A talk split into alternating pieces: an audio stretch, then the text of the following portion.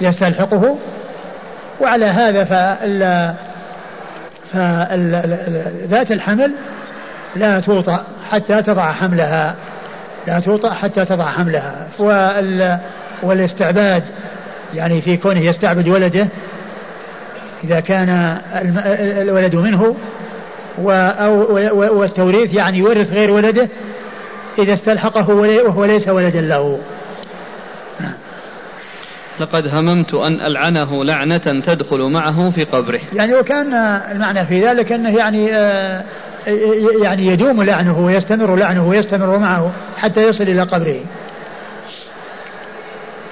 يعني يعني أن هذا العمل يعني يعتبر من الكبائر. نعم. في دلالة. نعم هذا يعني بس هو ما لعنه. قال لقد هممت. أقول الهم يعني يعني قد هممت أن أحرق عليهم بيوتهم. ها؟ تاركين لصلاة الجماعة. لقد هممت أن أحرق عليهم بيوتهم. نعم هو همه يدل على وجوب ما هم به. يدل على وجوب ما هم به يعني ما هم بالعقوبة عليه ألا هو الجماعة. يدل على وجوب الجماعة وإن كان لم يفعل. قال حدثنا النفيلي النفيلي عبد الله بن محمد النفيلي ثقة أخرجه البخاري وأصحاب السنن. عن مسكين. عن مسكين ابن بكير الحراني صدوق بكير الحراني وهو صدوق يخطئ أخرجه البخاري ومسلم وأبو داود النسائي. صدوق يخطئ أخرجه البخاري ومسلم وأبو داود النسائي. عن شعبة. عن شعبة بن الحجاج الواسطي ثم البصري ثقة أخرجه أصحاب كتب الستة. عن يزيد بن خمير. عن يزيد بن خمير وهو ثقة أخرجه أبو داود. ثقة أخرجه أبو داود. عن عبد الرحمن بن جبير بن نفير. عن عبد الرحمن بن جبير بن نفير وهو ثقة أخرج البخاري في الأدب المفرد ومسلم وأصحاب السنن. ثقة أخرجه البخاري في الأدب المفرد ومسلم وأصحاب السنن. عن أبيه نعم. وهو كذلك. ثقة أخرجه البخاري في الأدب المفرد ومسلم وأصحاب السنن. عن أبي الدرداء. عن أبي الدرداء آه رضي الله عنه وحديثه أخرجه أصحاب الكتب الستة واسمه عويمر. نعم. قال حدثنا عمرو بن عون. قال أخبرنا شريك عن قيس بن وهب عن أبي الوداك عن أبي سعيد الخدري رضي الله عنه ورفعه أنه قال في سبايا أوطاس لا توطأ حامل حتى تضع ولا غير ذات حمل حتى تحيض حيضة. ثم رد أبو أبو داود حديث أبي سعيد الخدري رضي الله عنه وأنه قال في حمل في في سبايا أوطاس لا توطأ حامل حتى تضع. يعني الذي يسبيها وتكون نصيبه من السبي لا يطأها حتى تضع حملها. وإذا كانت غير ذات حمل وهي تحيض فلا توطأ حتى تحيض حيضة. يعني يستبرأ بذلك فرجها. ليس المقصود من ذلك أن لزوجها الأول حق وأن لها عدة من أجل زوجها بل المقصود من ذلك الاطمئنان إلى براءة رحمها وأنه ليس فيه حمل. نعم. قال حدثنا عمرو بن عون حدثنا عمرو بن عون ثقة أخرجه أصحاب الكتب الستة. عن شريك. عن شريك بن عبد الله النخعي الكوفي القاضي وهو صدوق آه يخطئ كثيرا ساء حفظه لما ولي القضاء أخرج حديث البخاري تعليقا ومسلم وأصحاب السنن. عن قيس بن وهب. عن قيس بن وهب وهو ثقة أخرجه مسلم وأبو داود وابن ماجه. ثقة أخرجه مسلم وأبو داود وابن ماجه. عن أبي الوداك. عن أبي الوداك وهو جبر بن نوف صدوق يهم. جبر بن نوف صدوق يهم أخرج له. أصحاب الكتب إلا البخاري. أخرج أصحاب الكتب الستة إلا البخاري. عن أبي سعيد الخدري. عن أبي سعيد الخدري رضي الله عنه وقد مر ذكره. ورفعه. ورفعه يعني أنه قال أضافه إلى النبي صلى الله عليه وسلم. قال قال رسول الله صلى الله عليه وسلم أو سمعت رسول الله صلى الله عليه وسلم لأن كلمة رفعه تعني أنه أضافه إلى النبي صلى الله عليه وسلم. لأن المرفوع ما أضيف إلى النبي عليه الصلاة والسلام. هل يستمتع بالمسبية فيما دون الفرج قبل انقضاء العدة؟ الله الذي يبدو أنه لا بأس بذلك لأن المقصود هو أو المحذور هو أن يعني لا يحصل منه ال ال يعني سقي سقي زرع غيره.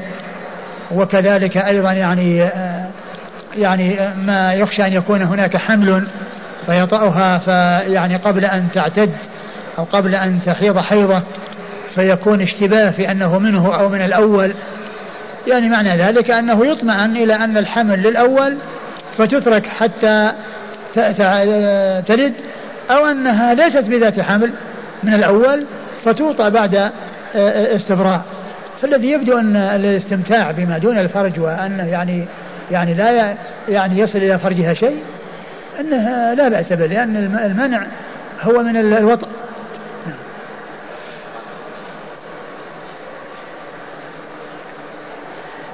على كل هو الحائض كما هو يجوز الاستمتاع بها في غير الفرج.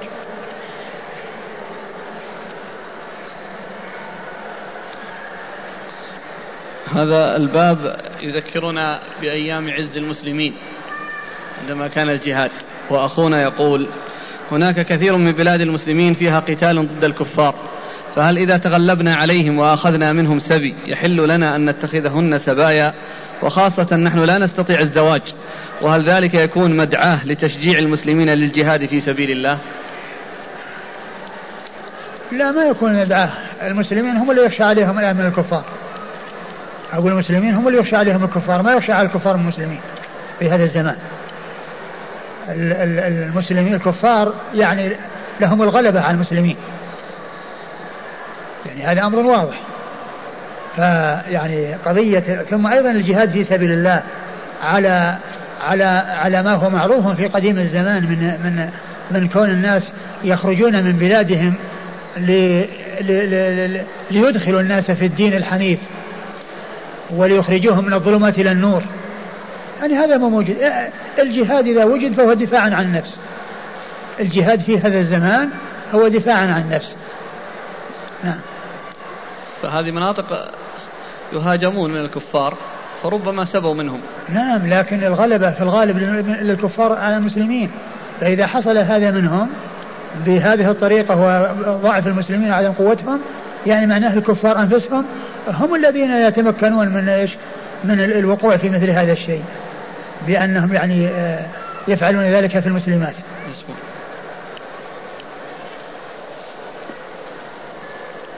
قال حدثنا النفيلي قال حدثنا محمد بن سلمة عن محمد بن إسحاق قال حدثني يزيد بن أبي حبيب عن أبي مرزوق عن حنش الصنعاني عن رويفع بن ثابت الأنصاري رضي الله عنه أنه قال قام فينا خطيبا قال أما إني لا أقول لكم إلا ما سمعت رسول الله صلى الله عليه وآله وسلم يقول يوم حنين. قال لا يحل لامرئ يؤمن بالله واليوم الآخر أن يسقي ماءه زرع غيره. يعني إتيان الحبالى ولا يحل لامرئ يؤمن بالله واليوم الآخر أن يقع على امرأة من السبي حتى يستبرئها. ولا يحل لامرئ يؤمن بالله واليوم الآخر أن يبيع مغنما حتى يقسم. ثم ورد أبو داود حديث رويفع بن ثابت رضي الله تعالى عنه أنه خطب وقال لا أقول إلا ما سمعته من رسول الله صلى الله عليه وسلم. ثم قال إيش؟ أما يقول لا يحل لامرئ يؤمن بالله واليوم الآخر أن يسقي ماءه زرع غيره. لا يحل لأحد يؤمن بالله لا يحل لامرئ لامرئ يؤمن بالله واليوم الآخر أن يسقي ماءه زرع غيره.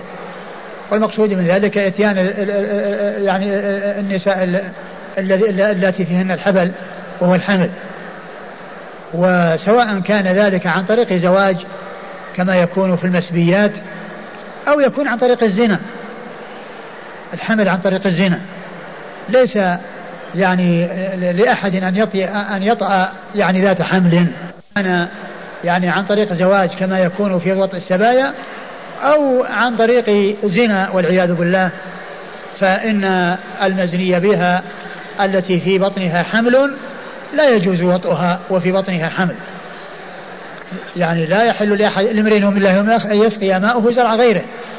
يعني بما وذلك يعني مراد أن يطأ المرأة لأن الولد الذي في بطنها لغيره وماؤه الذي يعني يضعه في فرجها يعني هو بمثابة الماء الذي يسقى به الزرع. وبعض أهل العلم قال إن هذا يدل على أن الولد أنه يعني يتغ... أنه يعني آه، ينفعه يعني آه، الماء الذي يحصل للمرأة الموطوءة وهو في بطنها حمل. ومنهم من يقول إن المقصود من ذلك آه، كون ماءه يعني يقع على شيء ليس له فيكون بمثابة الذي يصل ماؤه إلى شيء ليس له. وليس بلازم أن يكون آه هذا السقي يستفيد منه يستفيد منه الجنين الذي في البطن بسبب الجماع الذي يحصل لأمه. يعني فيكون المقصود من ذلك منع وطئ ذات الحمل. ويكون بمثابة سقي غيره وسواء انتفع يعني من هذا الوطء أي الجنين أو لم ينتفع يصدق عليه أنه سقى زرع غيره. ثم ولا يحل لامرئ قوله يؤمن بالله واليوم الآخر. ذكر الإيمان بالله وذكر الإيمان باليوم الآخر. وهما من أصول الإيمان الستة التي أن تؤمن بالله وملائكته وكتبه ورسله واليوم الآخر والقدر خيره وشره. وذكر الإيمان باليوم ذكر الإيمان بالله لأنه أساس الإيمان. وكل ما يؤمن به بعد الإيمان بالله تابع للإيمان بالله.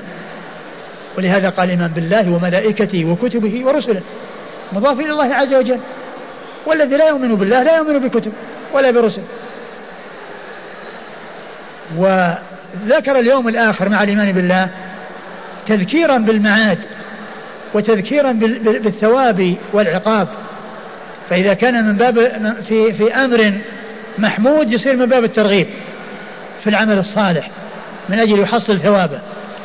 وإذا كان في أمر محرم يكون ترهيب. من ذلك العمل لئلا يحصل عذابه الجزاء عليه عذابا وعقابا. فهنا من باب التحذير يعني لا يحل يعني معناه أنه لا يجوز. هو تذكير له باليوم الآخر الذي فيه الجزاء وأن الإنسان يعاقب على ما يحصل منه في الدار الآخرة. ويكون من باب أيضا الترغيب مثل في الحديث الذي من كان يؤمن بالله واليوم الآخر فليكرم ضيفه. من كان بالله واليوم الآخر فليكرم فلا يؤذي جاره. فليكرم ضيفه.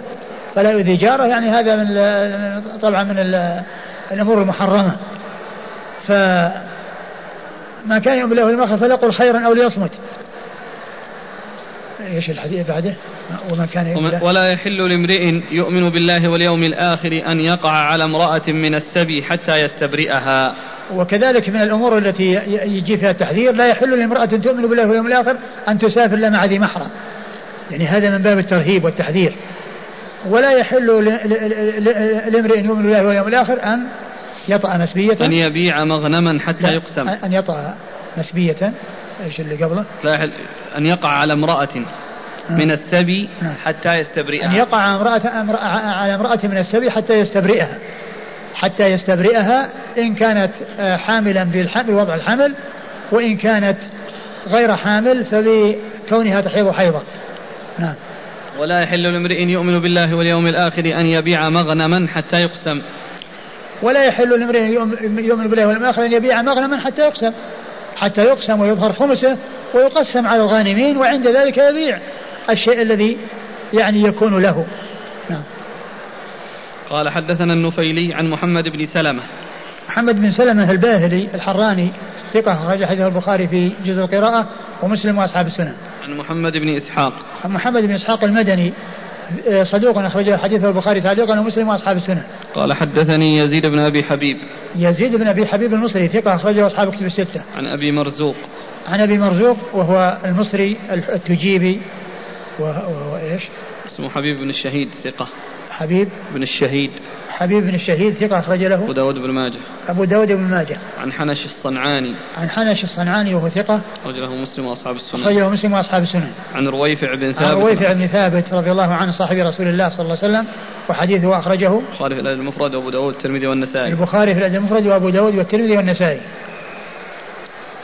عن رويفع بن ثابت الأنصاري قال قام.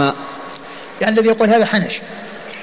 الذي يقول هذا حنش يعني قام يعني قام رويفع قال فاعلها حنش. ها؟ قال فاعلها حنش. نعم. وقام فاعلها رويفع نعم. إذا كانت المسمية بكرا. إذا كانت المسمية بكرا يعني آه، طبعا آه، يعني رحمها بريء لكن العلماء منهم من قال ان إنها يعني آه، يعني تترك شهرا كالآيسة وغير والتي لا تحيض. نعم. قال حدثنا سعيد بن منصور قال حدثنا أبو معاوية عن ابن إسحاق بهذا الحديث قال حتى يستبرئها بحيضة زاد فيه بحيضة وهو وهم من أبي معاوية وهو صحيح في حديث أبي سعيد رضي الله عنه زاد ومن كان يؤمن بالله واليوم الآخر فلا يركب دابة في فيء المسلمين حتى إذا أعجفها ردها فيه.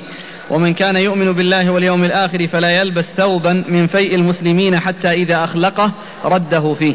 قال أبو داود الحيضة ليست بمحفوظة وهو وهم من أبي معاوية. آه، أعد أعد عن عن الإسناد.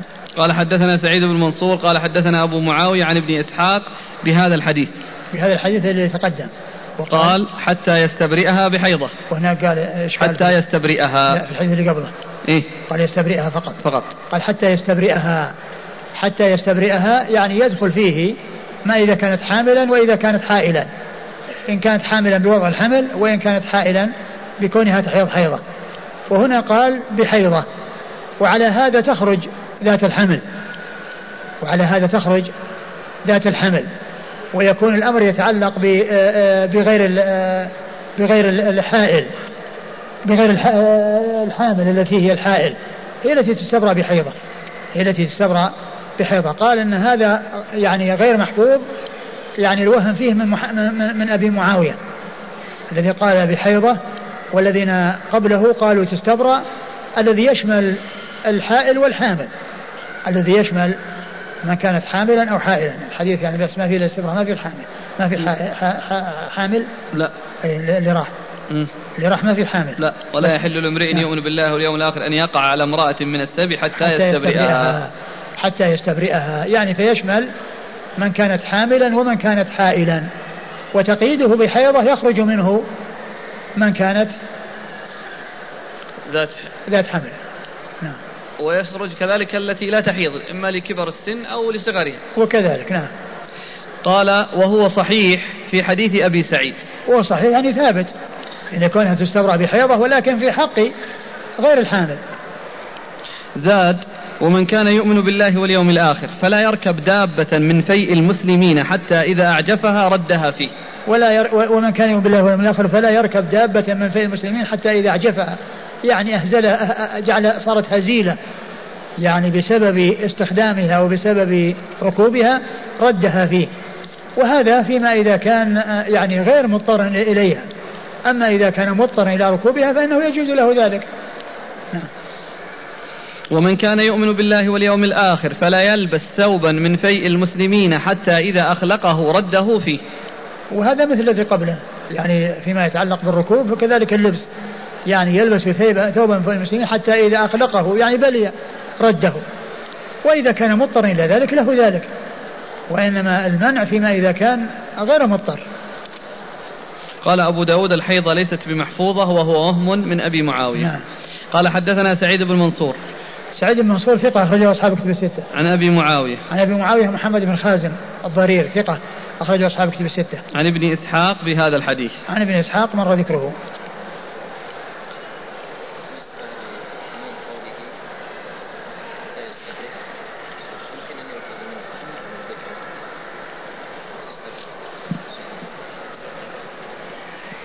البكر كما هو معلوم ما ما فيها حمل. يعني يعني ما يعني ليست يعني ذات حمل.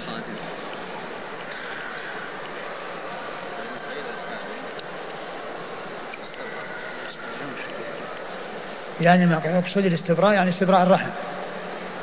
استبراء الرحم.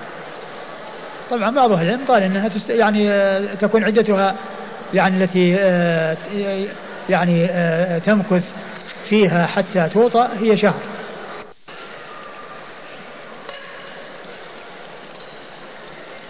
نعم نجيب على الأسئلة.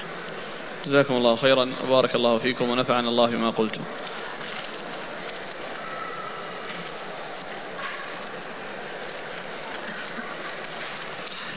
آه، في الحديث بالأمس لا تباشر المرأة المرأة لتنعتها لزوجها. نعم. قال الخطابي فيه دلالة على أن الحيوان قد يضبط قد يضبط بالصفة ضبط حصر وإحاطة واستدلوا واستدلوا به على جواز السلم في الحيوان.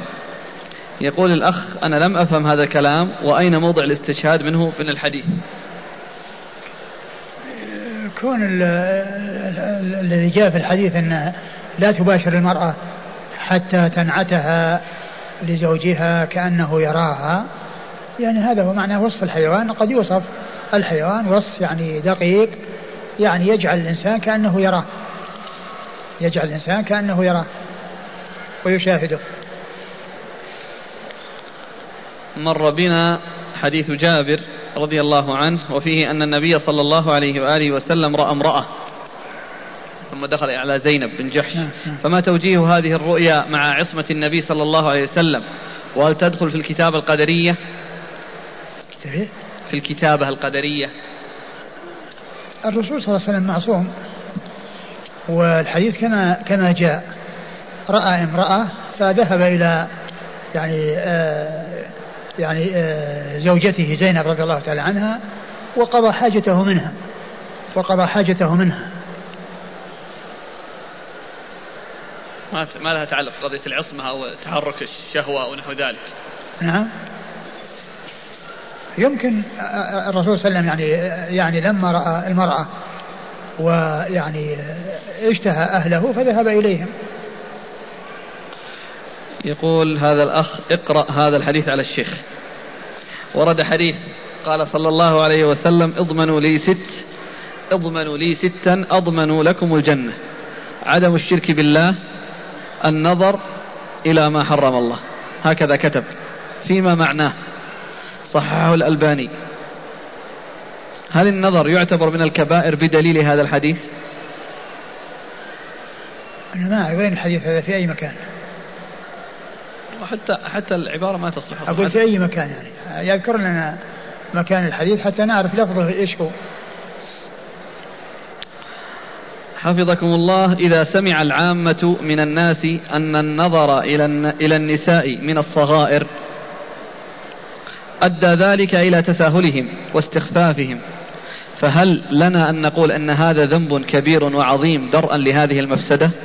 لا نقول هذا ذنب من الذنوب ولكن ما نقول أنه كبير وعظيم. نقول هذا ذنب من الذنوب التي على الإنسان أن يحذرها وأن يبتعد عنها لأنه وسيلة إلى يعني أمر خطير وإلى أمر عظيم.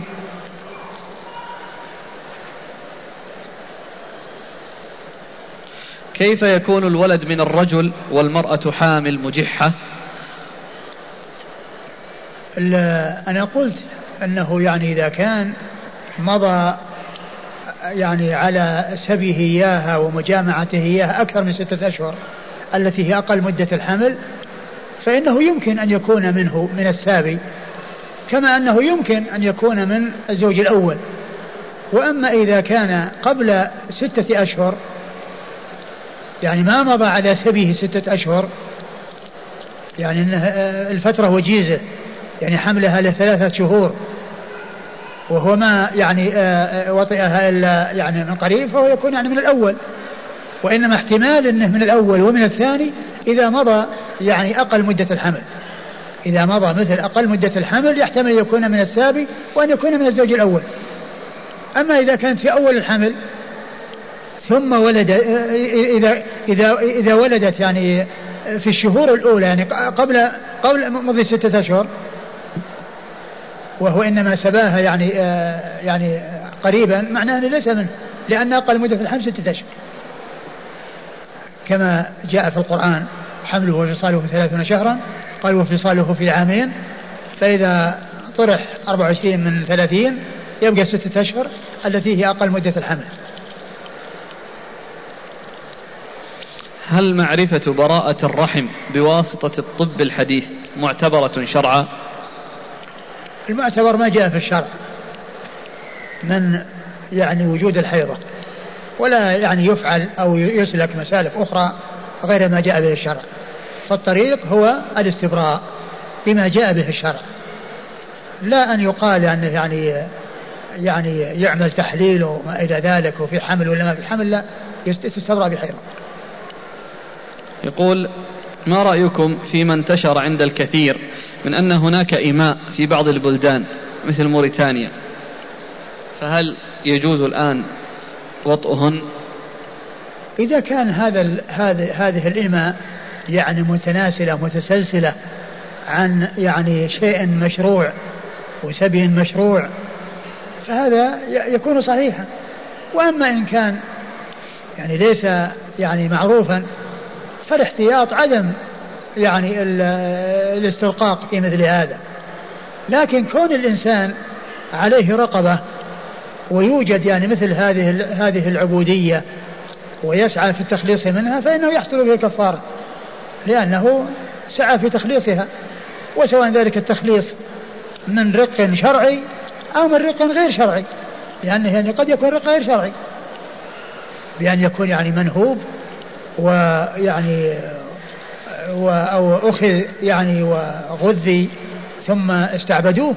يمكن يكون شرعيا إذا كان عن عن طريق التناسل منذ زمن بعيد. لأن الجهاد في سبيل الله انتهى منذ أزمان. كون كون المسلمين يقاتلون في سبيل الله يذهبون من بلادهم يغزون الكفار في بلادهم ليعطوا الجزية أو يدخلوا في الدين. هذا لا وجود له في هذا الزمان منذ أزمان لا وجود له. الزيادة التي أوردها أبو معاوية. لماذا اعتبرت وهما ولم تعتبر زيادة ثقة؟ هو ال ال ال هو كونها تأتي زيادة ثقة تنقص المعنى. يعني الإتيان بها تنقص المعنى. وبدونها يكون المعنى أوسع. لأن بدونها يصير يعني يشمل يشمله ويشمل غيره. فهي هذه الزيادة هذه الزيادة ما جاءت زيادة في المعنى بل نقصت المعنى. أنقصت المعنى ما زادته حذفها يزيد المعنى. حذفها يزيد المعنى. ثم أيضا الرواية السابقة فيها التي هي يعني سعة المعنى والذي هو يعتبر زيادة في الحقيقة. الزيادة في الحقيقة هي في حذفها. في حذفها وليست في الاتيان بها. أقول زيادة المعنى هو بحذفها وليس بالاتيان بها آه، سبق أن أجبتم عن زواج المسيار. فما معنى زواج المسيار؟ زواج المسيار هو كون الإنسان يعني قد يكون عنده زوجة ويريد أن يتزوج امرأة ولا يريد ولا ولا يقسم لها يعني في الليل يعني يزور يزورها زيارة في النهار ويخفي على ذلك على زوجته قد لا تدري. يعني حتى لا تدري زوجته بأنه متزوج ينهي بيت عن زوجته كل ليلة. ويتفق مع هذه اللي يتزوجها على أنه يأتي لها في النهار ساعة أو ساعتين. والزواج يعني كما هو معلوم مطلوب فيه أن يعلن وأن يكون يشتهر وألا يخفى. كان الجواب على الفعل هذا في سودة ما يدل على عليه؟ لا هذا هذا يختلف لأن هذه يعني زوجة تزوجت وأخفي الزواج. وأما قضية سودة زوجة موجودة من قبل ولكنها كبرت وأسنت وخشيت أن الرسول صلى الله عليه وسلم يطلقها فأرادت أن تبقى فتركت ليلتها لعائشة. قال الإمام أبو داود السجستاني رحمه الله تعالى باب في جامع النكاح. قال حدثنا عثمان بن أبي شيبة وعبد الله بن سعيد. قال حدثنا أبو خالد يعني سليمان بن حيان عن ابن عجلان عن عمرو بن شعيب عن أبيه عن جده رضي الله عنه عن النبي صلى الله عليه وعلى آله وسلم أنه قال إذا تزوج أحدكم امرأة أو اشترى خادما فليقل اللهم إني أسألك خيرها وخير ما جبلتها عليه وأعوذ بك من شرها ومن شر ما جبلتها عليه وإذا اشترى بعيرا فليأخذ بذروة سنامه وليقل مثل ذلك. قال أبو داود زاد أبو سعيد ثم ليأخذ بناصيتها وليدعو بالبركة في المرأة والخادم. بسم الله الرحمن الرحيم. الحمد لله رب العالمين وصلى الله وسلم وبارك على عبده ورسوله نبينا محمد وعلى آله وأصحابه أجمعين. ما بعد يقول الإمام أبو داود السجستاني رحمه الله تعالى باب في جامع النكاح. نعم. باب في جامع النكاح. يقصد بهذه الترجمة يعني أمور متفرقة في النكاح. هذا هو المقصود بقوله جامع في النكاح لأنه ليس يعني في موضوع واحد أو في مسألة واحدة وإنما هو في مسائل متفرقة وفي أمور متفرقة يجمعها أنها في النكاح. أورد أبو داود رحمه الله حديث محمد بن شعيب عن أبيه عن جده. حديث عبد الله بن عمرو بن العاص. حديث عبد الله بن عمرو بن العاص رضي الله تعالى عنهما أن النبي صلى الله عليه وسلم قال إذا اشترى أحد إذا إذا تزوج أحدكم امرأة أو اشترى خادم أو اشترى خادما فليقل. إذا تزوج أحدكم امرأة أو اشترى خادما فليقل اللهم إني أسألك من خيرها وخير ما جبلتها عليه وأعوذ بك من شرها وشر ما جبلتها عليه. يعني هذا دعاء يدعى به في أول الزواج وعند شراء الدابة وعند شراء الدابة وعند وعند شراء يعني آه، شراء خادم أي مملوك يعني عبد مملوك سواء كان ذكرا أو أنثى فإنه يدعو بهذا الدعاء.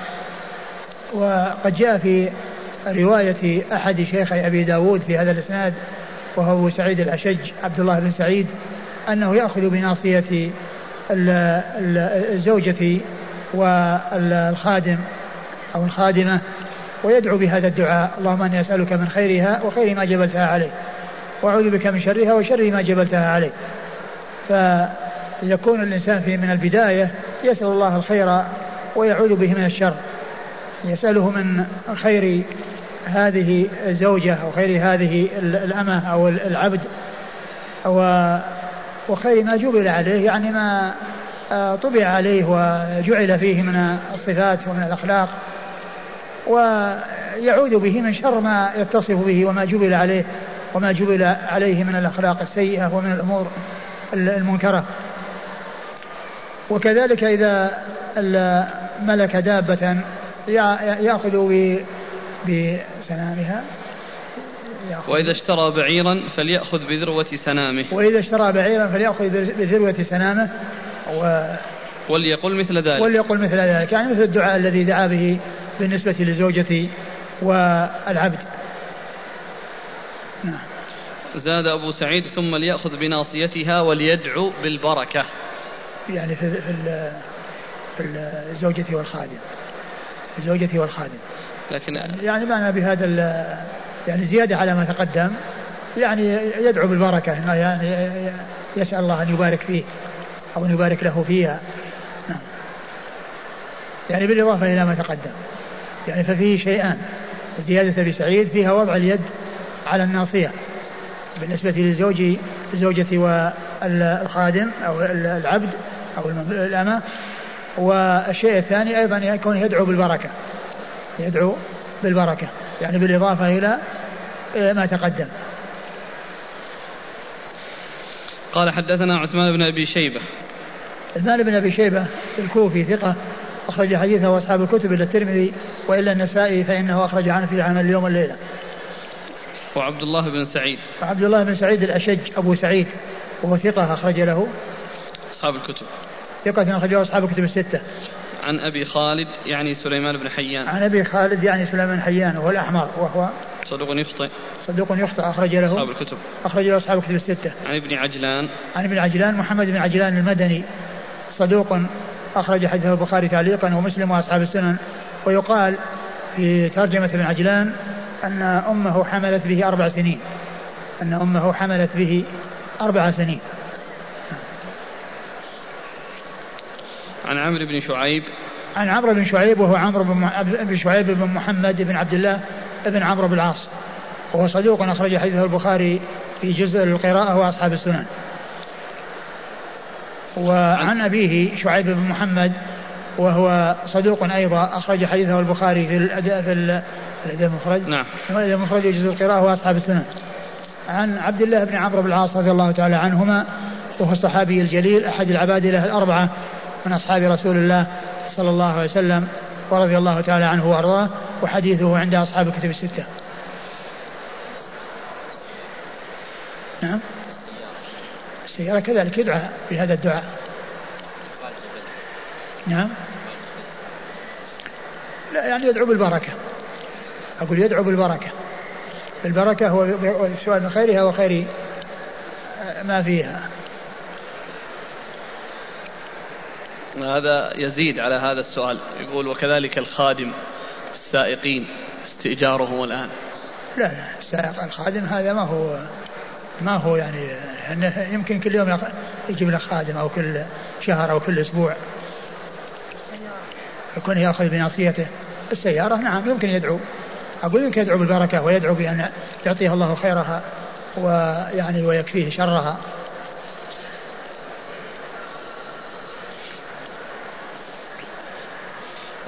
ما وجه التفريق؟ يعني مثلا الأمراه والخادم بالناصية والبعير بذروة السنام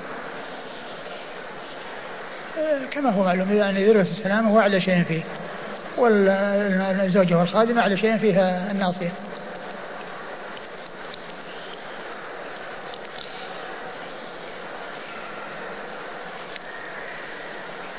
قال حدثنا محمد بن عيسى قال حدثنا جرير عن منصور عن سالم بن أبي الجعد عن كريب عن ابن عباس رضي الله عنهما أنه قال قال النبي صلى الله عليه وعلى آله وسلم لو أن أحدكم إذا أراد أن يأتي أهله قال بسم الله اللهم جنبنا الشيطان وجنب الشيطان ما رزقتنا ثم قدر أن يكون بينهما ولد في ذلك لم يضره شيطان أبدا.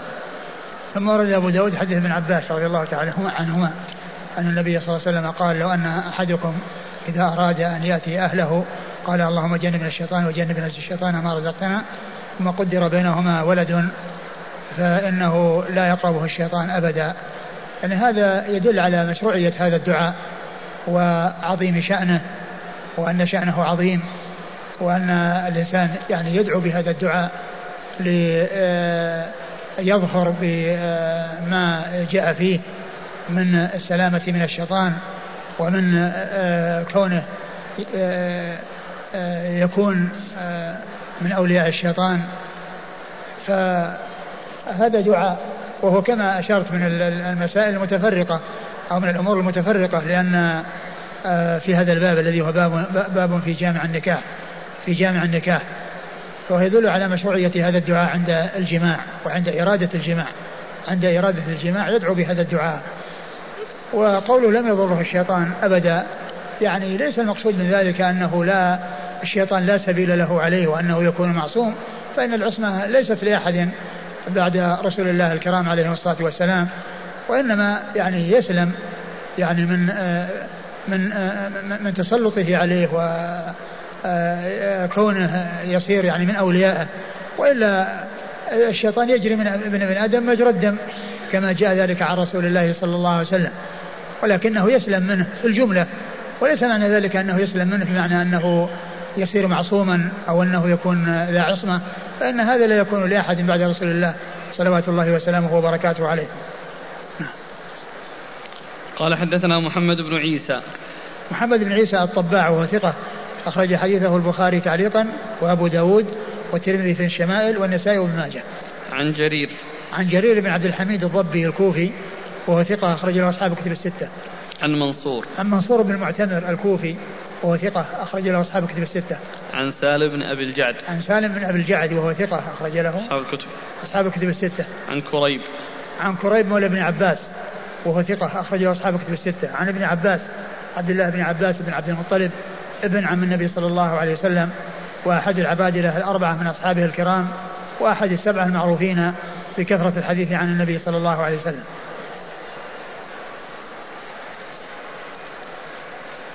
قال حن... قال حدثنا هناد عن وكيع عن سفيان عن سهيل بن أبي صالح عن الحارث بن مخلد عن أبي هريرة رضي الله عنه أنه قال قال رسول الله صلى الله عليه وعلى آله وسلم ملعون من أتى امرأته في دبرها. ثم ورد أبو داود حديث حديث أبي هريرة. رضي الله عنه أن النبي صلى الله عليه وسلم قال ملعون من أتى امرأة امرأته في دبرها. ملعون من أتى امرأته في دبرها. وهذا يدلنا على تحريم وطئ النساء في أدبارهن وعلى أنه من الكبائر لأنه ورد لأنه جاء اللعن عليه. من رسول الله صلى الله عليه وسلم ويقولون في ضابط الكبيرة أو أحسن أو من أحسن ما قيل في ضابط الكبيرة أنه ما توعد عليه بلعنة ما كان عليه حد في الدنيا أو توعد عليه بلعنة أو غضب أو نار أو إحباط عمل وما إلى ذلك من من من من, من الأوصاف أو من التي تدل على عظم الذنب وعلى شدة جرم ذلك الذنب. فهو يدل على تحريم وطئ النساء في أدبارهن وأنه من الكبائر حيث ورد اللعن فيه عن رسول الله صلى الله عليه وسلم. والحديث في إسناده رجل مجهول وهو خالد بن مخلد. الحارث. الحارث بن مخلد. ولكن الحديث جاء يعني من طريق أخرى عن عقبة بن عامر بإسناد حسن فيكون هذا من شواهدها. يعني هذا الذي معنا يكون شاهدا لذاك الحديث. وعلى هذا فيكون يعني آه ثابتا عن رسول الله صلى الله عليه وسلم وأن من فعل ذلك فإنه ملعون على لسان رسول الله صلوات الله وسلامه وبركاته عليه. نعم. قال حدثنا هناد. هناد بن السري أبو السري ثقة أخرج حديثه البخاري في خلق أفعال العباد ومسلم وأصحاب السنن و وهذا وهذا ممن وافقت كنيته اسم أبيه. لأنه ابن السري وكنيته أبو السري.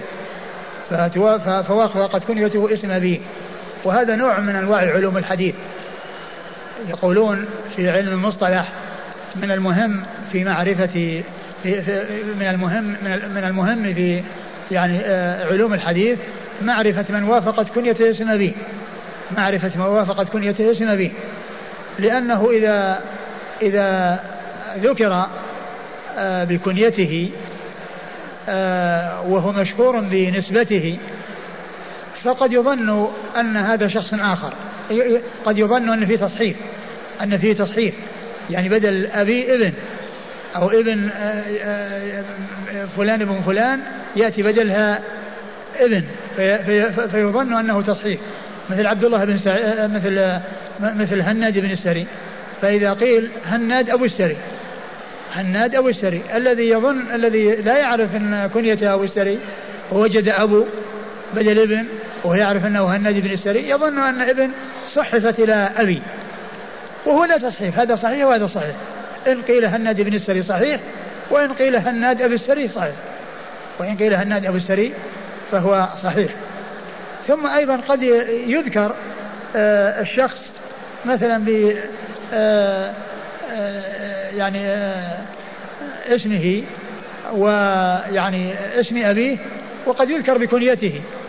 فلا فلا يتنبه أن صاحب الكنية هو صاحب الاسم مثل الذي مر بنا قريبا عبد الله بن سعيد ثم في الآخر قال زاد أبو سعيد. زاد أبو سعيد. يمكن الذي ما يعرف يقول ابن سعيد لأن عبد الله بن سعيد هو أبو سعيد وافقت كنيته اسم أبيه. عبد الله بن سعيد الأشج الذي مر في الحديث الذي قبل هذا الذي زاد إنه يقول في المرأة والخادم آه، في المرأة والخادم وأنه يدعو بالبركة. فالذي لا يعرف آه، أن كنيته يعني يظن أنه آه، أن فيه تصحيف. عن وكيع. عن وكيع بن الجراح الرؤاسي الكوفي ثقة أخرجه أصحاب كتب الستة. عن سفيان. عن سفيان وهو الثوري. سفيان بن سعيد بن مسروق الثوري ثقة وصف بأنه أمير المؤمنين في الحديث وحديثه أخرجه أصحاب كتب الستة. عن سهيل بن أبي صالح. عن سهيل بن أبي صالح وهو, وهو صدوق أخرج حديثه أصحاب كتب الستة والبخاري إنما أخرج له مقرونا. عن الحارث بن مخلد. عن الحارث بن مخلد وهو مجهول أخرج حديثه. أخرج أبو داود والنسائي بن ماجه. أخرج حديث أبو داود والنسائي بن ماجه. مجهول الحال. مجهول الحال نعم. مجهول الحال. عن أبي هريرة عن أبي هريرة عبد الرحمن بن صخر الدوسي رضي الله عنه صاحب رسول الله صلى الله عليه وسلم وأكثر أصحابه حديثا على الإطلاق رضي الله عنه وأرضاه.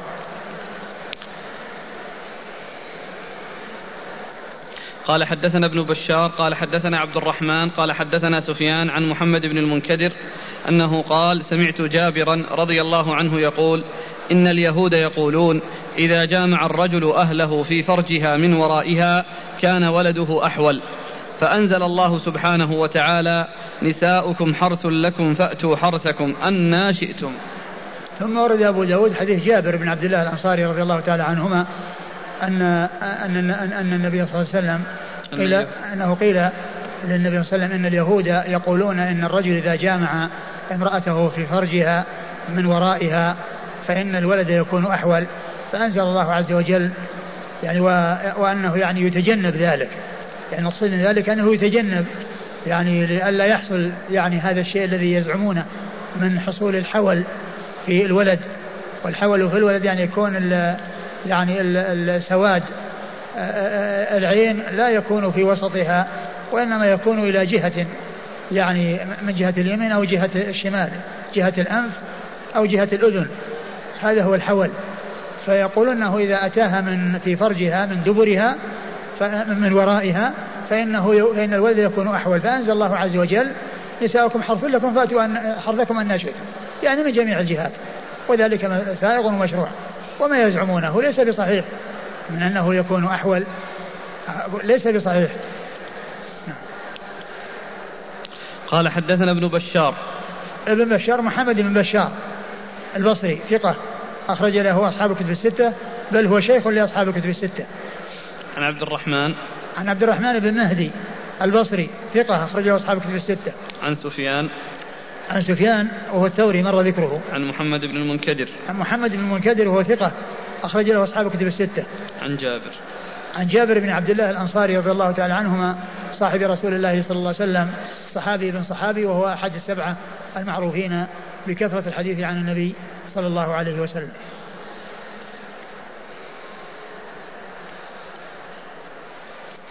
قال حدثنا عبد العزيز بن يحيى أبو الأصبغ.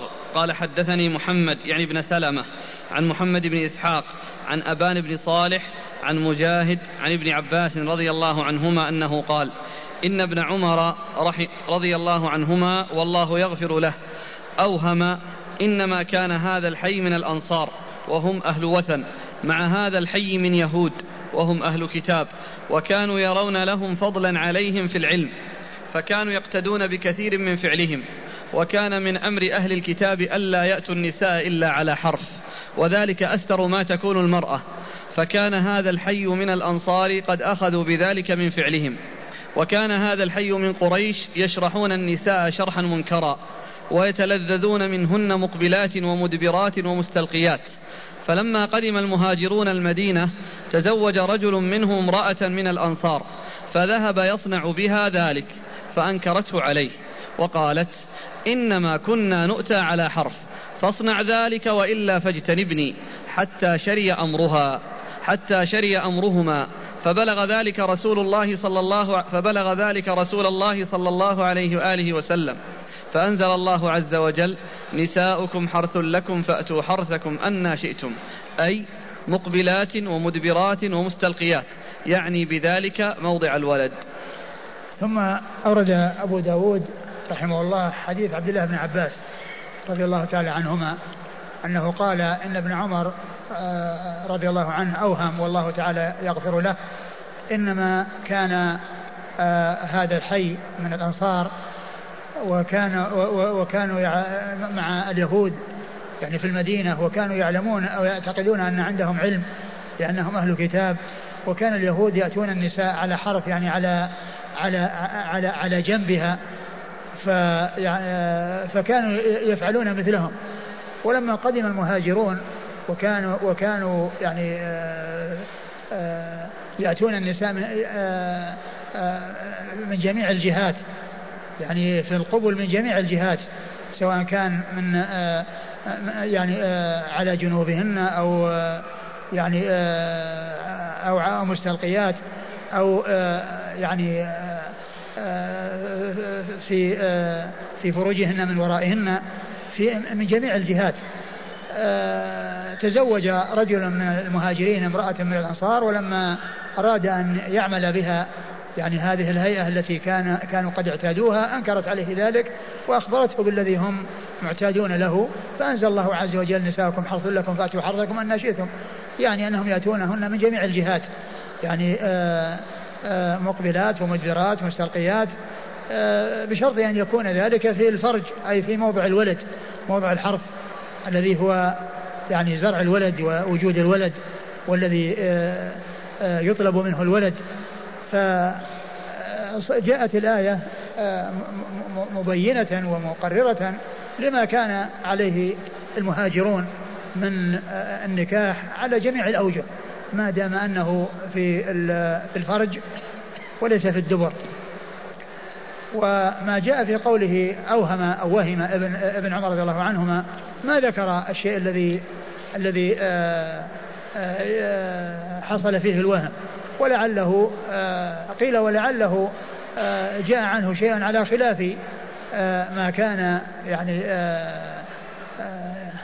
ما كان يعتقده وكان يعرفه ابن عباس رضي الله تعالى عنهما.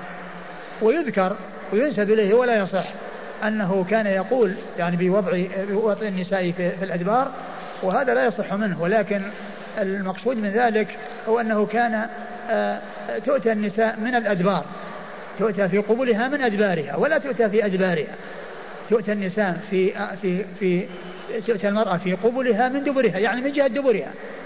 من جهة الدبر وليس في الدبر. قال حدثنا عبد العزيز بن يحيى أبو الأصبغ.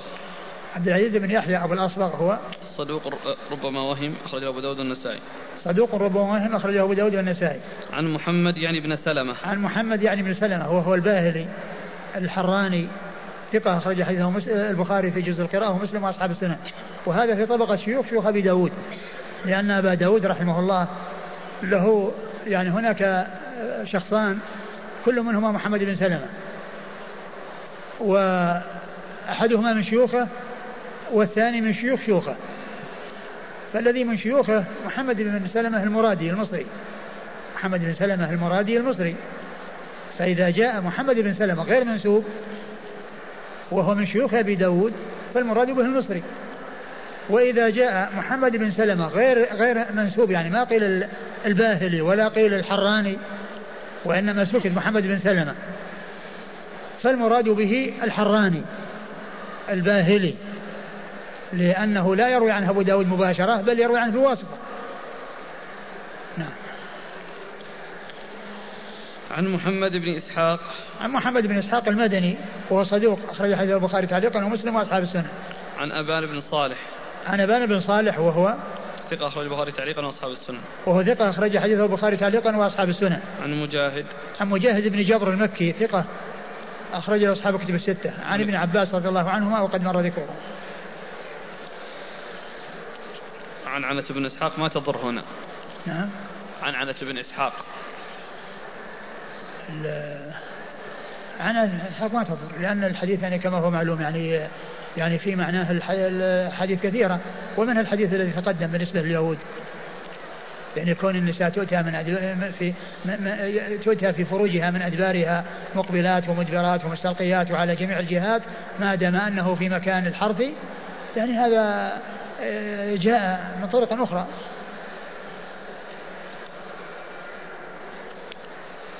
حتى شري أمرهما. حتى شري أمرهما انتشر وشاع. يعني قصتهما.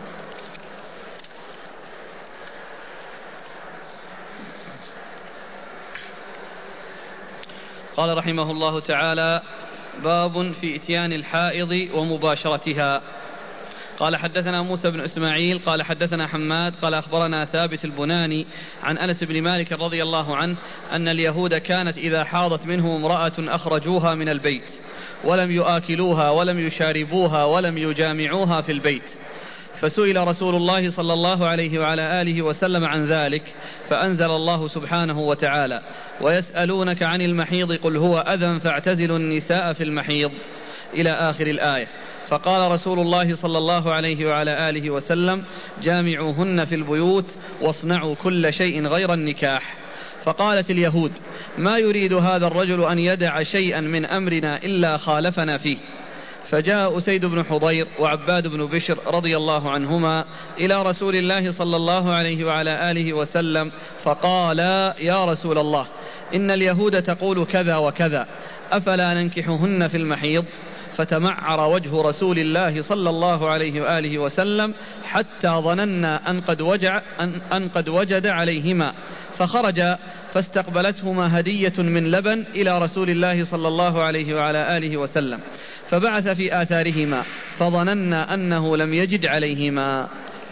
ثم ورد أبو داود رحمه الله باب في إتيان النساء في إتيان الحائض ومباشرتها. نعم. باب في إتيان الحائض ومباشرتها. في إتيان الحائض يعني جماعها وذلك حرام لا يجوز. ومباشرتها في غير الفرج جائز. ومباشرتها في غير الفرج جائز على قول بعض أهل العلم آه، وبعضهم يعني يجعل المباشرة فيما فوق الإزار يعني فيما فوق الإزار. والحديث الذي أورده أبو داود هذا يدل على أن المباشرة تكون آه، مطلقا آه، سواء يعني يعني فوق الإزار أو دون الإزار بشرط أن لا يكون هناك جماع وبشرط أن لا يكون هناك يعني نكاح أو جماع في الفرج الذي هو محل الحيض محل الدم وغير ذلك سائغ ولا بأس به. فالمقصود من الترجمة أن أن إتيان النساء وجماعهن لا يجوز الحيض وكذلك وبالنسبة للمباشرة يكون يستمتع بها في دون فيما دون فرجها ذلك سائغ وجائز. وأورد أبو داود حديث أنس. أنس بن مالك رضي الله عنه أن اليهود كانوا عندهم تشدد وتعنت وغلو وذلك أن المرأة إذا حاضت آه، يعني آه، أبعدوها من آه، يعني بعدوا بينهم وبينها فلم فلم يساكنوها ولم يجالسوها ولم يؤكلوها فلا ولا تكون معهم. حتى تطهر من الحيض. وهذا يعني غلو. ويقابل هذا النصارى فإنهم يجامعونها يجامعون الحائض. يجامعون الحائض. هذا يعني اليهود في طرف والنصارى في طرف. النصارى يخالطونها بل يجامعونها. ولا يتركون شيئا ولا يفرقون بين كونها حائض وغير حائض. وهؤلاء آه، يعني يبتعدون عنها ولا يساكنوها ولا يجالسوها لا يجامعوها يعني لا يجتمعون بها ويساكنوها.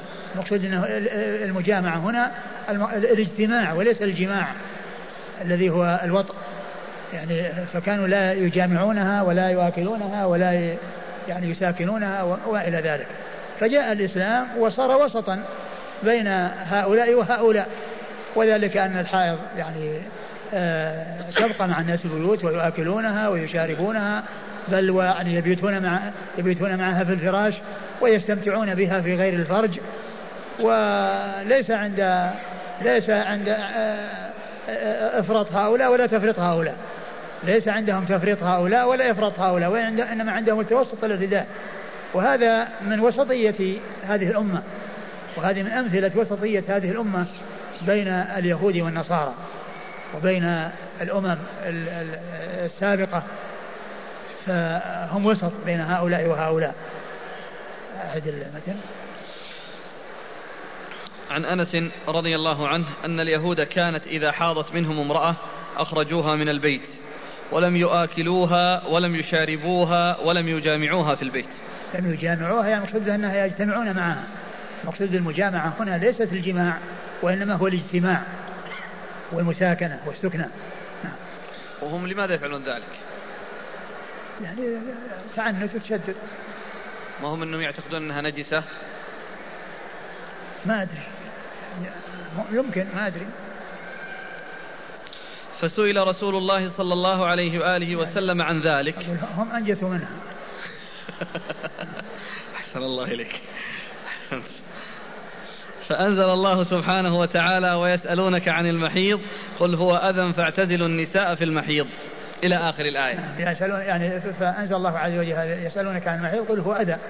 يعني الدم الذي يكون في فروج النساء بسبب الحيض هو أذى. يعني نجس وقذر ومنتن ويعني الأذى موجود فيه من وجوه متعددة. يعني فيه يعني كراهيته يعني لونه ونتن ريحه. وقد تعتزل النساء في المحيض يعني في حال حيضهن في حال حيضهن يعتزلوا محل محل الحيض. وليس المقصود باعتزال النساء مطلقة كما تعتزلها اليهود بمعنى انهم يخرجونها من البيت ولا يساكنوها ولا يكونوا معها. نعم. فقال رسول الله صلى الله عليه وعلى آله وسلم جامعوهن في البيوت واصنعوا كل شيء غير النكاح. نعم جامعوهن في البيوت يعني ساكنوهن وكونوا معهن في البيوت أو تكن معكم في البيوت واصنعوا معهن كل شيء إلا النكاح. يعني معناه يعني تؤكل وتشارب و يعني يعني تضاجع وتباشر ولكن في غير الفرج. يستمتع بها ويقضي الإنسان حاجته منها في غير الفرج. اصنعوا كل شيء إلا النكاح الذي هو محل الحرف الذي هو محل النجاسة الموجودة بسبب الحيض. فقالت اليهود ما يريد هذا الرجل أن يدع شيئا من أمرنا إلا خالفنا فيه؟ فقالت اليهود ما يريد هذا الرجل؟ يعني يشيرون بذلك إلى رسول الله صلى الله عليه وسلم. وما يعني آه وما وصفوه بالرسالة؟ لأنهم يعني لا يؤمنون به صلى الله عليه وسلم.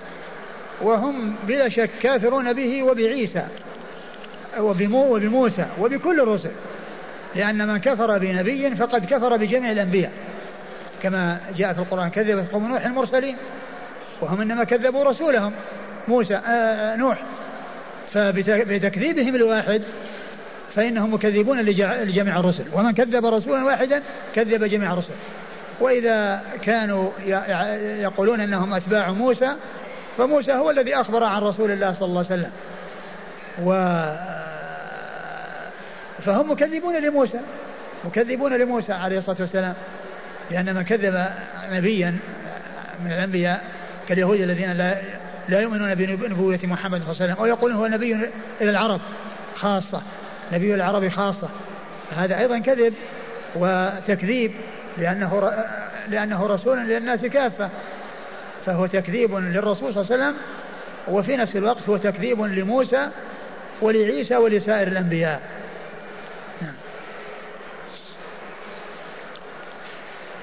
فجاء أسيد بن حضير وعباد بن بشر رضي الله عنهما إلى رسول الله صلى الله عليه وعلى آله وسلم فقالا يا رسول الله إن اليهود تقول كذا وكذا أفلا ننكحهن في المحيض؟ فتمعر وجه رسول الله صلى الله عليه وآله وسلم حتى ظننا أن قد وجد عليهما. فقالوا للرسول صلى الله عليه وسلم يعني جاء عباد بن بشر وأسيد بن حضير رضي الله عنهما وقالوا إن اليهود قالت كذا وكذا أفلا ننكحهن في المحيض؟ أفلا ننكحهن في المحيض؟ فتمعر وجه رسول الله صلى الله عليه وسلم يعني غضبا. ف آه، فظنوا أنه قد وجد عليهما. يعني يعني لما تمعر وجهه ظنوا أنه وجد عليهما يعني غضب يعني وأن أنه في نفسه عليهما شيء. فخرج فاستقبلتهما هدية يعني شخص معه هدية يعني لما خرجوا لاقاهم لقيهم آه، من معه هدية لبن إلى رسول الله صلى الله عليه وسلم. فلما رأى الهدية جاءت بعث في آثارهما يطلبهما حتى يأخذ نصيبهما من هذه الهدية. فعند ذلك اعتقد الصحابة الذين كانوا عنده أنه ما وجد عليهما لأن ال ال الأول قال ظننا أنه وجد عليهما يعني حسبنا يعني من الظن والحسبان. والثانية بمعنى اليقين يعني تيقنا لأن الظن يأتي بمعنى الحسبان ويأتي بمعنى اليقين. الذين يظنون أنهم ملاقوا ربهم وأنهم إليه راجعون يعني يظنون يعتقدون ويجزمون. وهنا قال آه، ظننا أنه لم يجد عليهما يعني لما كان آه، دعاهم وأراد أن يشاركوه في هذه الهدية وأن أنه سقاهما من هذا اللبن عرفوا وتحققوا أنه لم يجد عليهما عليه الصلاة والسلام آه، إيش قال في الآخر؟ فخرجا فاستقبلتهما هدية من لبن إلى رسول الله صلى الله عليه وآله وسلم فبعث في آثارهما فظننا أنه لم يجد عليهما. أه وعباد بن بشر وأسيد بن حضير من أصحاب رسول الله صلى الله عليه وسلم وهما آه، اللذان حصلت لهما الكرامة التي جاءت في الحديث الصحيح أنهما خرجا من عند رسول الله صلى الله عليه وسلم في ليلة مظلمة فكان معهما نور. يعني أمامهما يضيء لهم الطريق. ولما افترقا كل واحد ذهب إلى بيته انقسم ذلك النور قسمين فصار كل واحد معه جزء من ذلك النور. وهذا يعني ثابت في الصحيح عن رسول الله صلى الله عليه وسلم وهو من من كرامات الأولياء التي يثبتها أهل السنة والجماعة. أهل السنة والجماعة يصدقون بكرامات الأولياء ويثبتونها إذا إذا وقعت لأولياء الله حقا وإذا حصلت من وجه يصح. أما الأشياء التي تضاف إلى من تدعى لهم الولاية ويزعم بأنهم أولياء ويؤتى بأكاذيب ويؤتى بترهات تضاف إليهم وبسخافات يقول إنها كرامات. فهذه من الأمور المنكرة. وأهل السنة والجماعة يصدقون بكل ما ثبت من الكرامات لأولياء الله مثل أصحاب رسول الله صلى الله عليه وسلم ومن كان على منهاجهم ومن كان على منوالهم. يثبتون الكرامات ويصدقون بها ولا ينكرونها ولكنهم ينكرون ال ال ال الأشياء التي ليس لها أساس والأشياء التي لا تليق ولا تصلح ولا آه ومخالفة لدين الإسلام بل قد يكون بعضها شرك بالله عز وجل ويعتقد أنها كرامة ويعتقد أنها كرامة من الكرامات وفيها شرك بالله سبحانه وتعالى. كان يكون يعني من يزعم بأنه ولي يستغاث به في حال شدة وفي حال كربة ثم بعد ذلك يعني يعني يقول أنه يعني جاء ذلك الولي وأنه يعني خلصه من هذه الشدة. فهذا شرك بالله عز وجل. كان يستغيث بغير الله هذا شرك بالله عز وجل. وهذه ما تعتبر كلام كرامة. هذا يعتبر آه، ابتلاء وامتحان ويعتبر آه، ممن حصل منه شرك بالله سبحانه وتعالى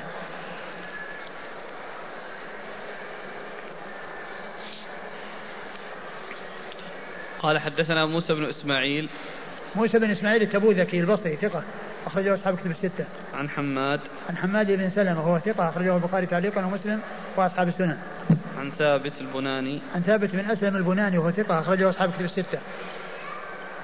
عن أنس بن مالك. عن أنس بن مالك رضي الله عنه خادم رسول الله صلى الله عليه وسلم وأحد السبعة المعروفين بكثرة الحديث عن النبي صلى الله عليه وسلم والحديث من رباعيات أبي داود. لأنه من أعلى الأسانيد عند أبي داود. بين يكون بينه وبين رسول الله صلى الله عليه وسلم أربعة أشخاص. يعني هنا آه، موسى بن إسماعيل وحماد بن سلمة وثابت البناني وأنس بن مالك أربعة أشخاص.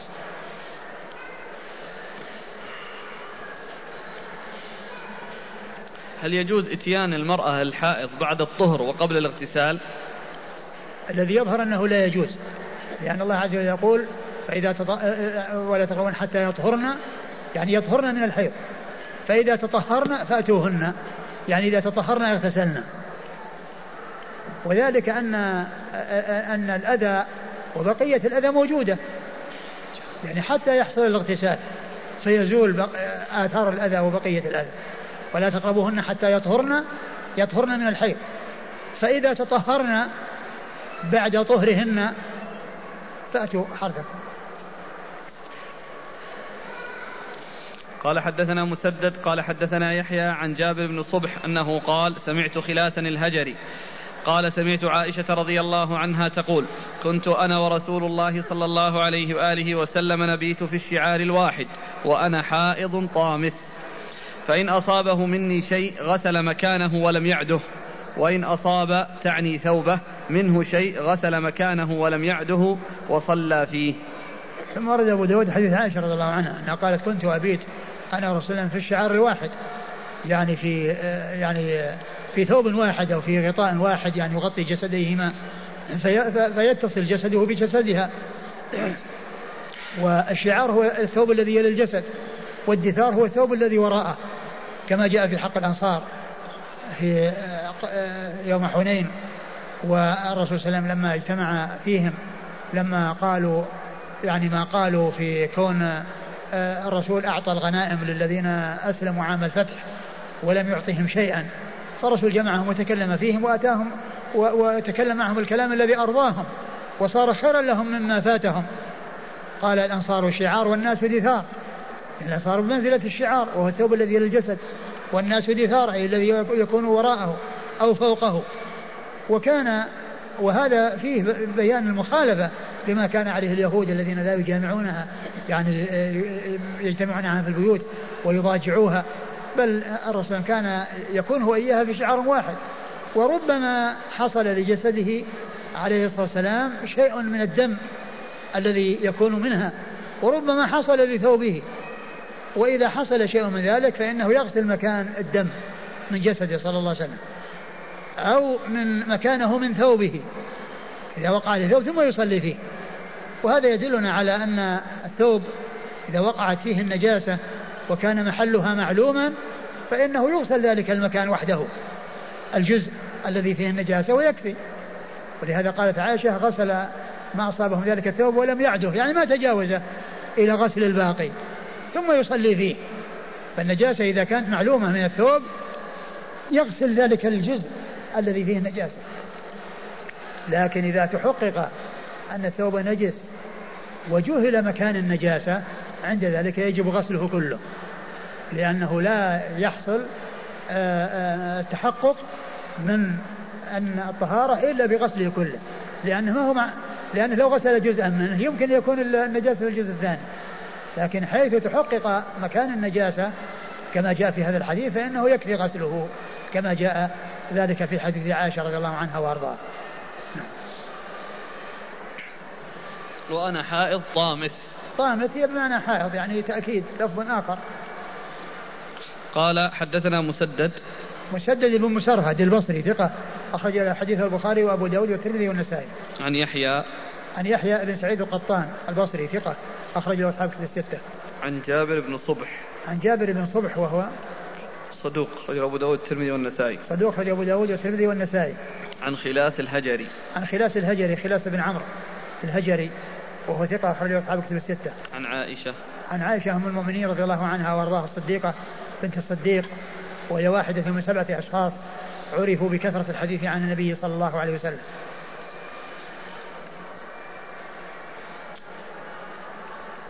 قال حدثنا محمد بن العلاء ومسدد قال حدثنا حفص عن الشيباني عن عبد الله بن شداد عن خالته ميمونة بنت الحارث رضي الله عنها. ثم ورد أبو داود حديث ميمونة رضي الله عنها أن النبي صلى الله عليه وسلم كان إذا أراد أن يباشر واحدة من نسائه أمرها أن تتزر ثم يباشرها. وهذا هو الذي استدل به بعض أهل العلم على أن المباشرة للحائض إنما تكون فوق الإزار ووراء الإزار يعني وليست فيما تحت الإزار. وقد قال جماعة كثيرون من أهل العلم بمقتضى هذا الحديث. وبعضهم أخذ بمقتضى حديث عائشة لو تقدم أول واحد أول حديث. اللي قال يصنع كل شيء إلا النكاح. حديث أنس. حديث أنس. الذي قال يصنع كل شيء إلا النكاح. ومن العلماء من رأى أن المباشرة تكون في جميع جسد المرأة يعني من غير محل الحرف في غير محل الحرف. يعني يباشرها ويقضي حاجته منها في المباشرة في غير محل الحرف لأن قوله اصنعوا كل شيء للنكاح يعني معناه أنهم يباشرونهن وأنهم لا يمتنعون إلا من النكاح.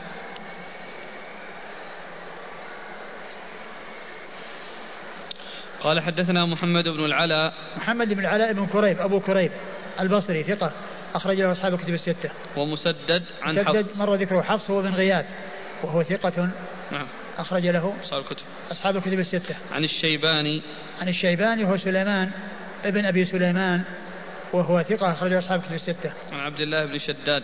عن عبد الله بن شداد وهو ولد على عهد النبي صلى الله عليه وسلم وعده العجلي من كبار التابعين الثقات. ولد في عهد النبي صلى الله عليه وسلم وذكره بعض أهل العلم أنه من, من, من ثقات التابعين وحديثه أخرجه أصحاب الكتب. نعم. والحديث أخرجه أصحاب الكتب الستة. عن خالته ميمونة. عن خالته ميمونة بنت الحارث الهلالية أم المؤمنين رضي الله عنها وأرضاها وحديثها عند أصحاب الكتب الستة.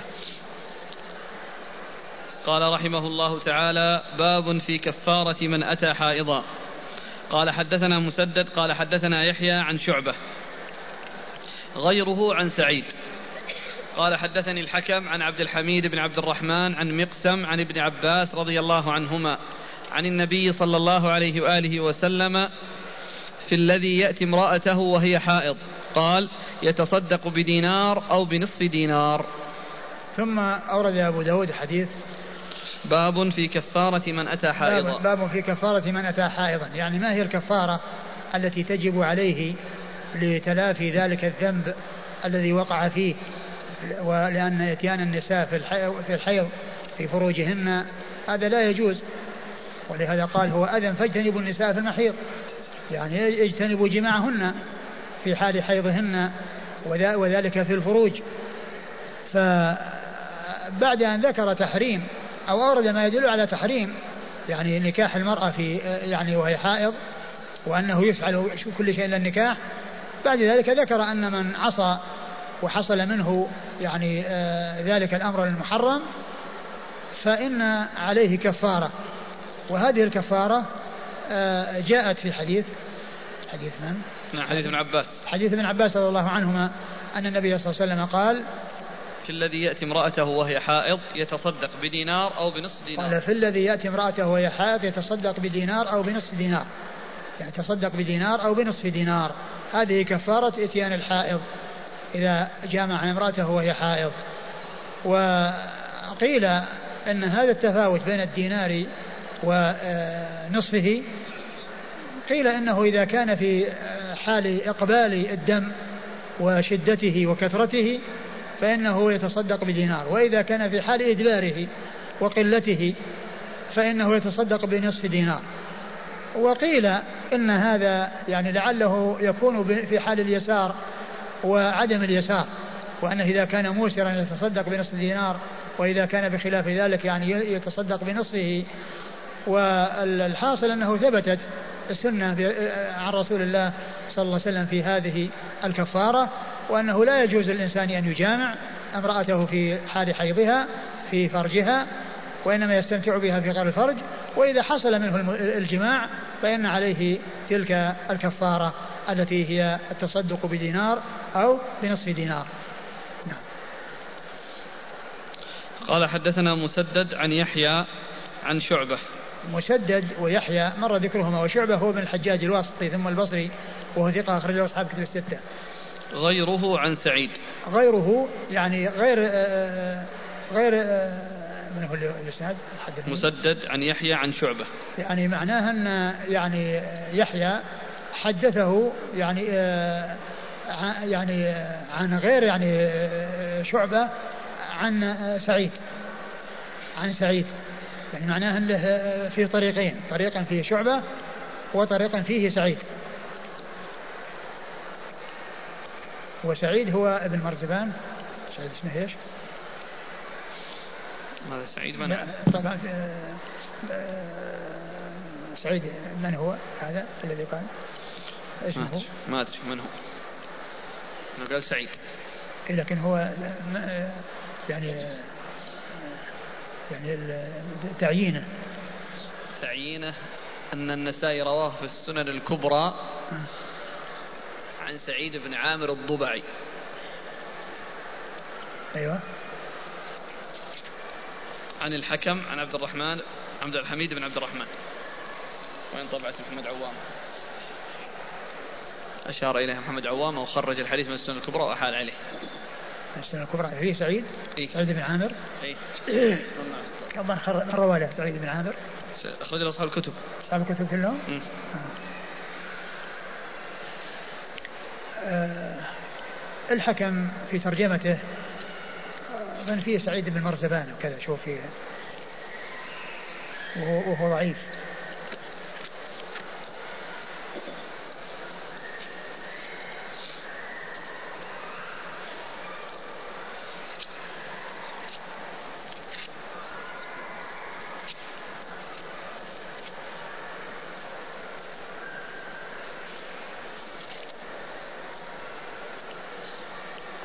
سعيد بن مرزبان نعم. ها. سعيد بن مرزبان العبسي مولاهم أبو سعد البقال الكوفي الأعور ضعيف المدلس. مات بعد الأربعين من الخامسة. أخرج البخاري في الأدب المفرد والترمذي وابن ماجه. ما في أبو داود؟ لا. ما في أبو داود؟ لا.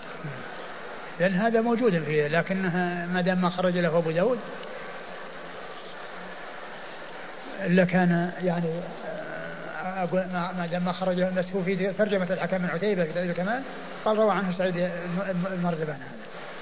سعيد بن مرزبان.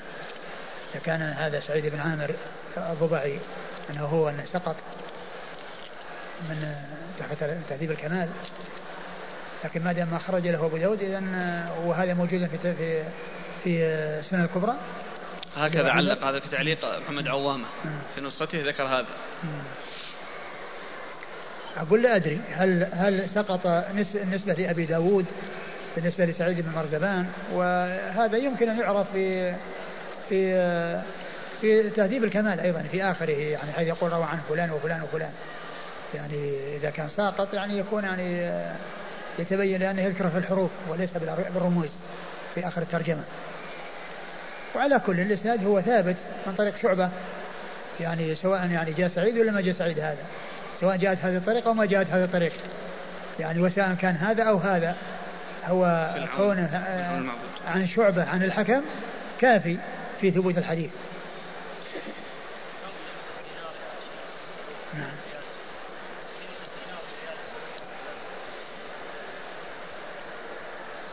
والله ما أذكر ما أعرف بالتحديد يعني قيمة الدينار يعني بالريال السعودية.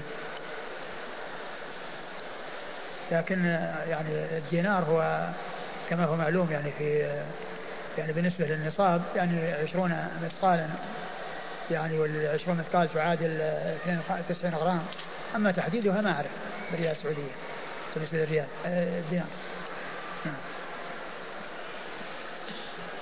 هنا أنتم قلتم الضمير أين يعود غيره؟ غيره يعني غير يحيى.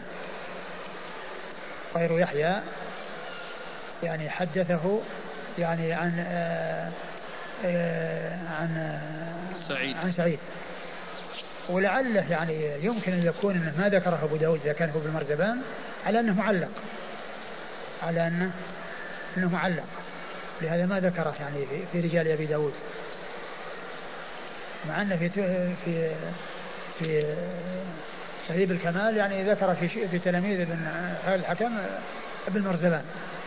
فقط. لكن من حيث الإسناد والثبوت يعني سواء وجد يعني هذا الإسناد المعلق الذي أشار إليه أو لم يوجد آه، آه، يحيى عن شعبة عن الحكم كافي. عن الحكم؟ الحكم بن عتيبة الكندي ثقة أخرجه أصحاب كتب الستة. عن عبد الحميد بن عبد الرحمن. عبد الحميد عن عبد الحميد بن عبد الرحمن وهو؟ ثقة أخرج أصحاب الكتب. وهو ثقة أخرج أصحاب الكتب الستة. عن مقسم. عن مقسم مولى بن عباس وهو ثقة أخرج له. صدوق أخرج البخاري وأصحاب السنن. وهو صدوق أخرجه البخاري وأصحاب السنن. عن ابن عباس. عن ابن عباس عبد الله بن عباس بن عبد المطلب رضي الله تعالى عنهما وقد مر ذكره.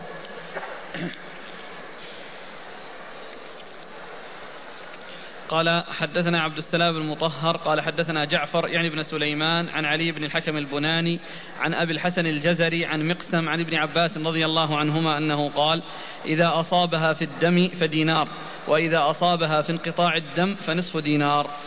ثم ذكر هذا الأثر الأثر عن ابن عباس وأن فيه التفصيل.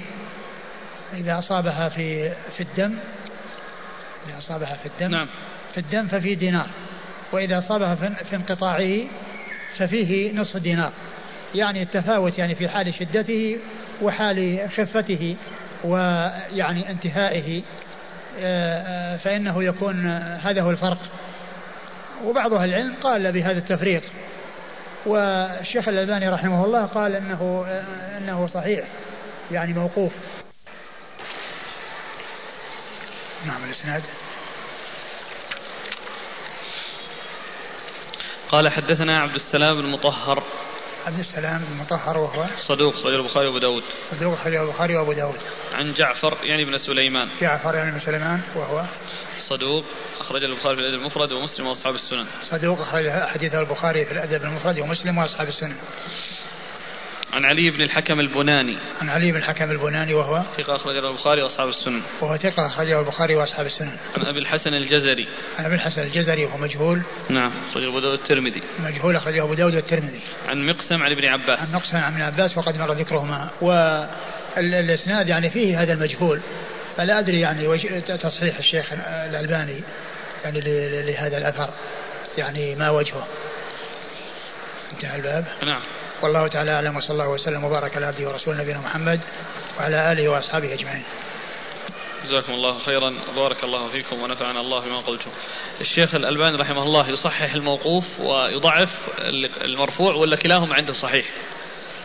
هو في ذكر إن هذا صحيح وهذا صحيح إلا أنه قال إن هذا صحيح موقوف. هذا صحيح موقوف ذاك صحيح. الأول صحيح والثاني صحيح موقوف. إذا كلام هذاك ما فيه إشكال بس الكلام في هذا الإسناد. لأن فيه أبو الحسن الجزري ضعيف مجهول. نعم كلام نعم. كلام المنذري إعلال الحديث المرفوع بأن بالاضطراب.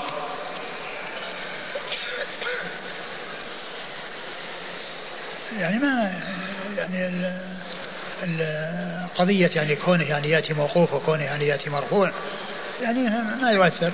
والموقوف الآن يعني كما وجدنا أنه يعني غير غير غير مستقيم من حيث الإسناد اللي هو الموقوف.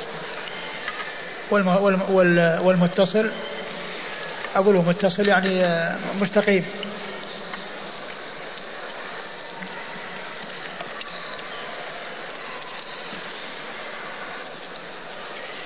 والإمام أبو داود سبق أنه أورد الحديث.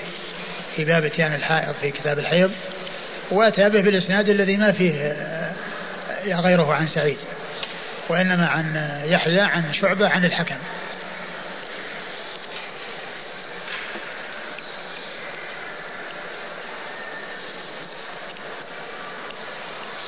هذه فائدة في قصة خبر قيس. قصة إيش؟ خبر قيس. قيس بن سعد نعم آه. يقول أن ابن عبد البر رحمه الله ذكر هذه القصة في الاستيعاب في الجزء الثالث آه. 231 آه. والقصة كأن فيها يعني أمر آخر اللي هو محاورة أو شيء مع معاوية رضي الله عنه محاورة إيش؟ مع مع معاوية محاورة كأن كذا. فقال محاورة من؟ بين يعني خبر قيس في السراويل آه. ومع والقصة فيها كذلك محاورة مع معاوية رضي الله عنه أيوه فيقول الأخ أو نقل عن ابن عبد البر خبره في السراويل عند معاوية كذب وزور مختلق ليس له إسناد ولا يشبه أخلاق قيس ولا مذهبه في معاوية ولا سيرته في نفسه ونزاهته وهي حكاية مفتعلة وشعر مزور والله أعلم. شعر؟ كان فيه. آه. فيها أبيات شعرية. إيه. يعني هذا إذا كان يتعلق معاوية لكن هذه قصة مع يعني مع قصة هذه كلها هذه القصة فيها. ها؟ فيها الشعر والمعاوية وفيها قصة السراويل. إيه. لا بس هذا ذكر القصة التي ذكرت هذه ذكرها الحافظ بن حجر في فتح الباري. وأنا أشرتها أشرت إليها في الفوائد المتقاة عند اللطائف. وذكرت مكانها في فتح الباري. أخونا يشير إلى كرامة أخرى لأسيد بن حضير. آه. وذلك في قصة قراءة قصة الفرس؟ قصة الفرس؟ أي نعم. أي نعم. هذه أيضا من الكرامات. نعم. هل من يزاول البدع الفعلية أو العقدية كالأشاعرة؟ تكون لهم هذه كرامات أو استدراج. هو يعني إذا وقعت يعني حقيقة يعني لأحد يعني فيه استقامة وفيه ولكن عنده شيء من الخطأ يعني يمكن أن تكون كرامة لله عز وجل كرامة من الله له. ولكن يعني كون أشياء يضاف إلى البدع والذين يعرفون بالبدع أو يعني يروج لأهل البدع بسبب هذه الكرامات بل قد تكون مختلقة وليس لها يعني أساس. فمثل هذه ما تعتبر كرامة يعني وإنما هي ابتلاء وامتحان وقد تكون زورا وكذبا ليس لها أساس. ذكرتم أن من عقيدة أهل السنة والجماعة الإيمان بالكرامات.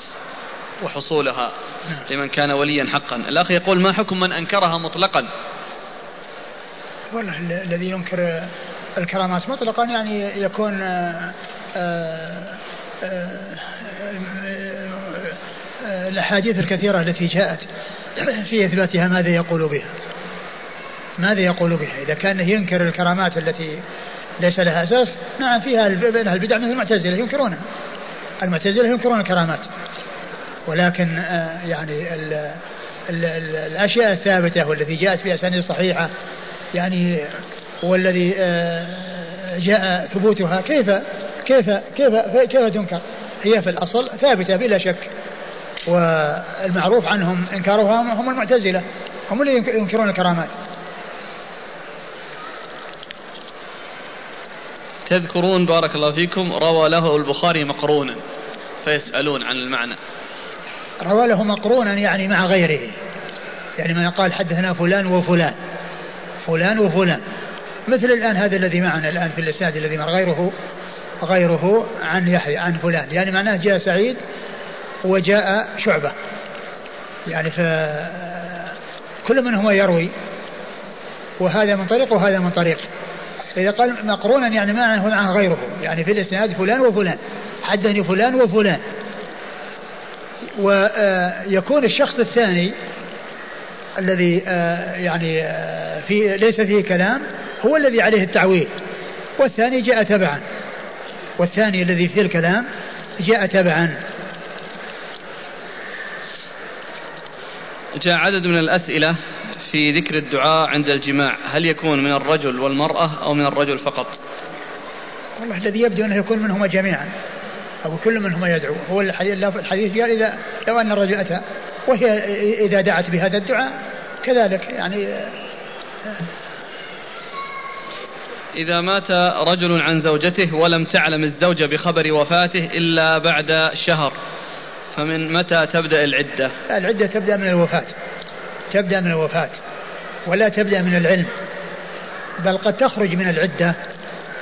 يعني ولا تعلم إلا بعد خروجها من العدة فتكون خرجت من العدة. لأن المقصود بالعدة هي المدة التي تكون من وفاته إلى انتهاء انتهاء العدة. إن كانت حاملا بوضع الحمل وإن كانت آه، ذات أقراء آه، وإن كانت غير حامل فبأربعة أشهر وعشر. أربعة أشهر وعشر. فقد لا تبلغها يغلغها خبر وفاته إلا بعد مضي أربعة أشهر وعشر. وبذلك تكون خرجت من العدة. العدة يعني ليست تبدأ من العلم وإنما تبدأ من الوفاة. ما حكم الرقية في الماء ثم يشربه المريض؟ لا بأس, لا بأس بذلك. الرقية في الماء أو بالأشياء الرطبة والتي يعلق فيها الريق لا بأس بها.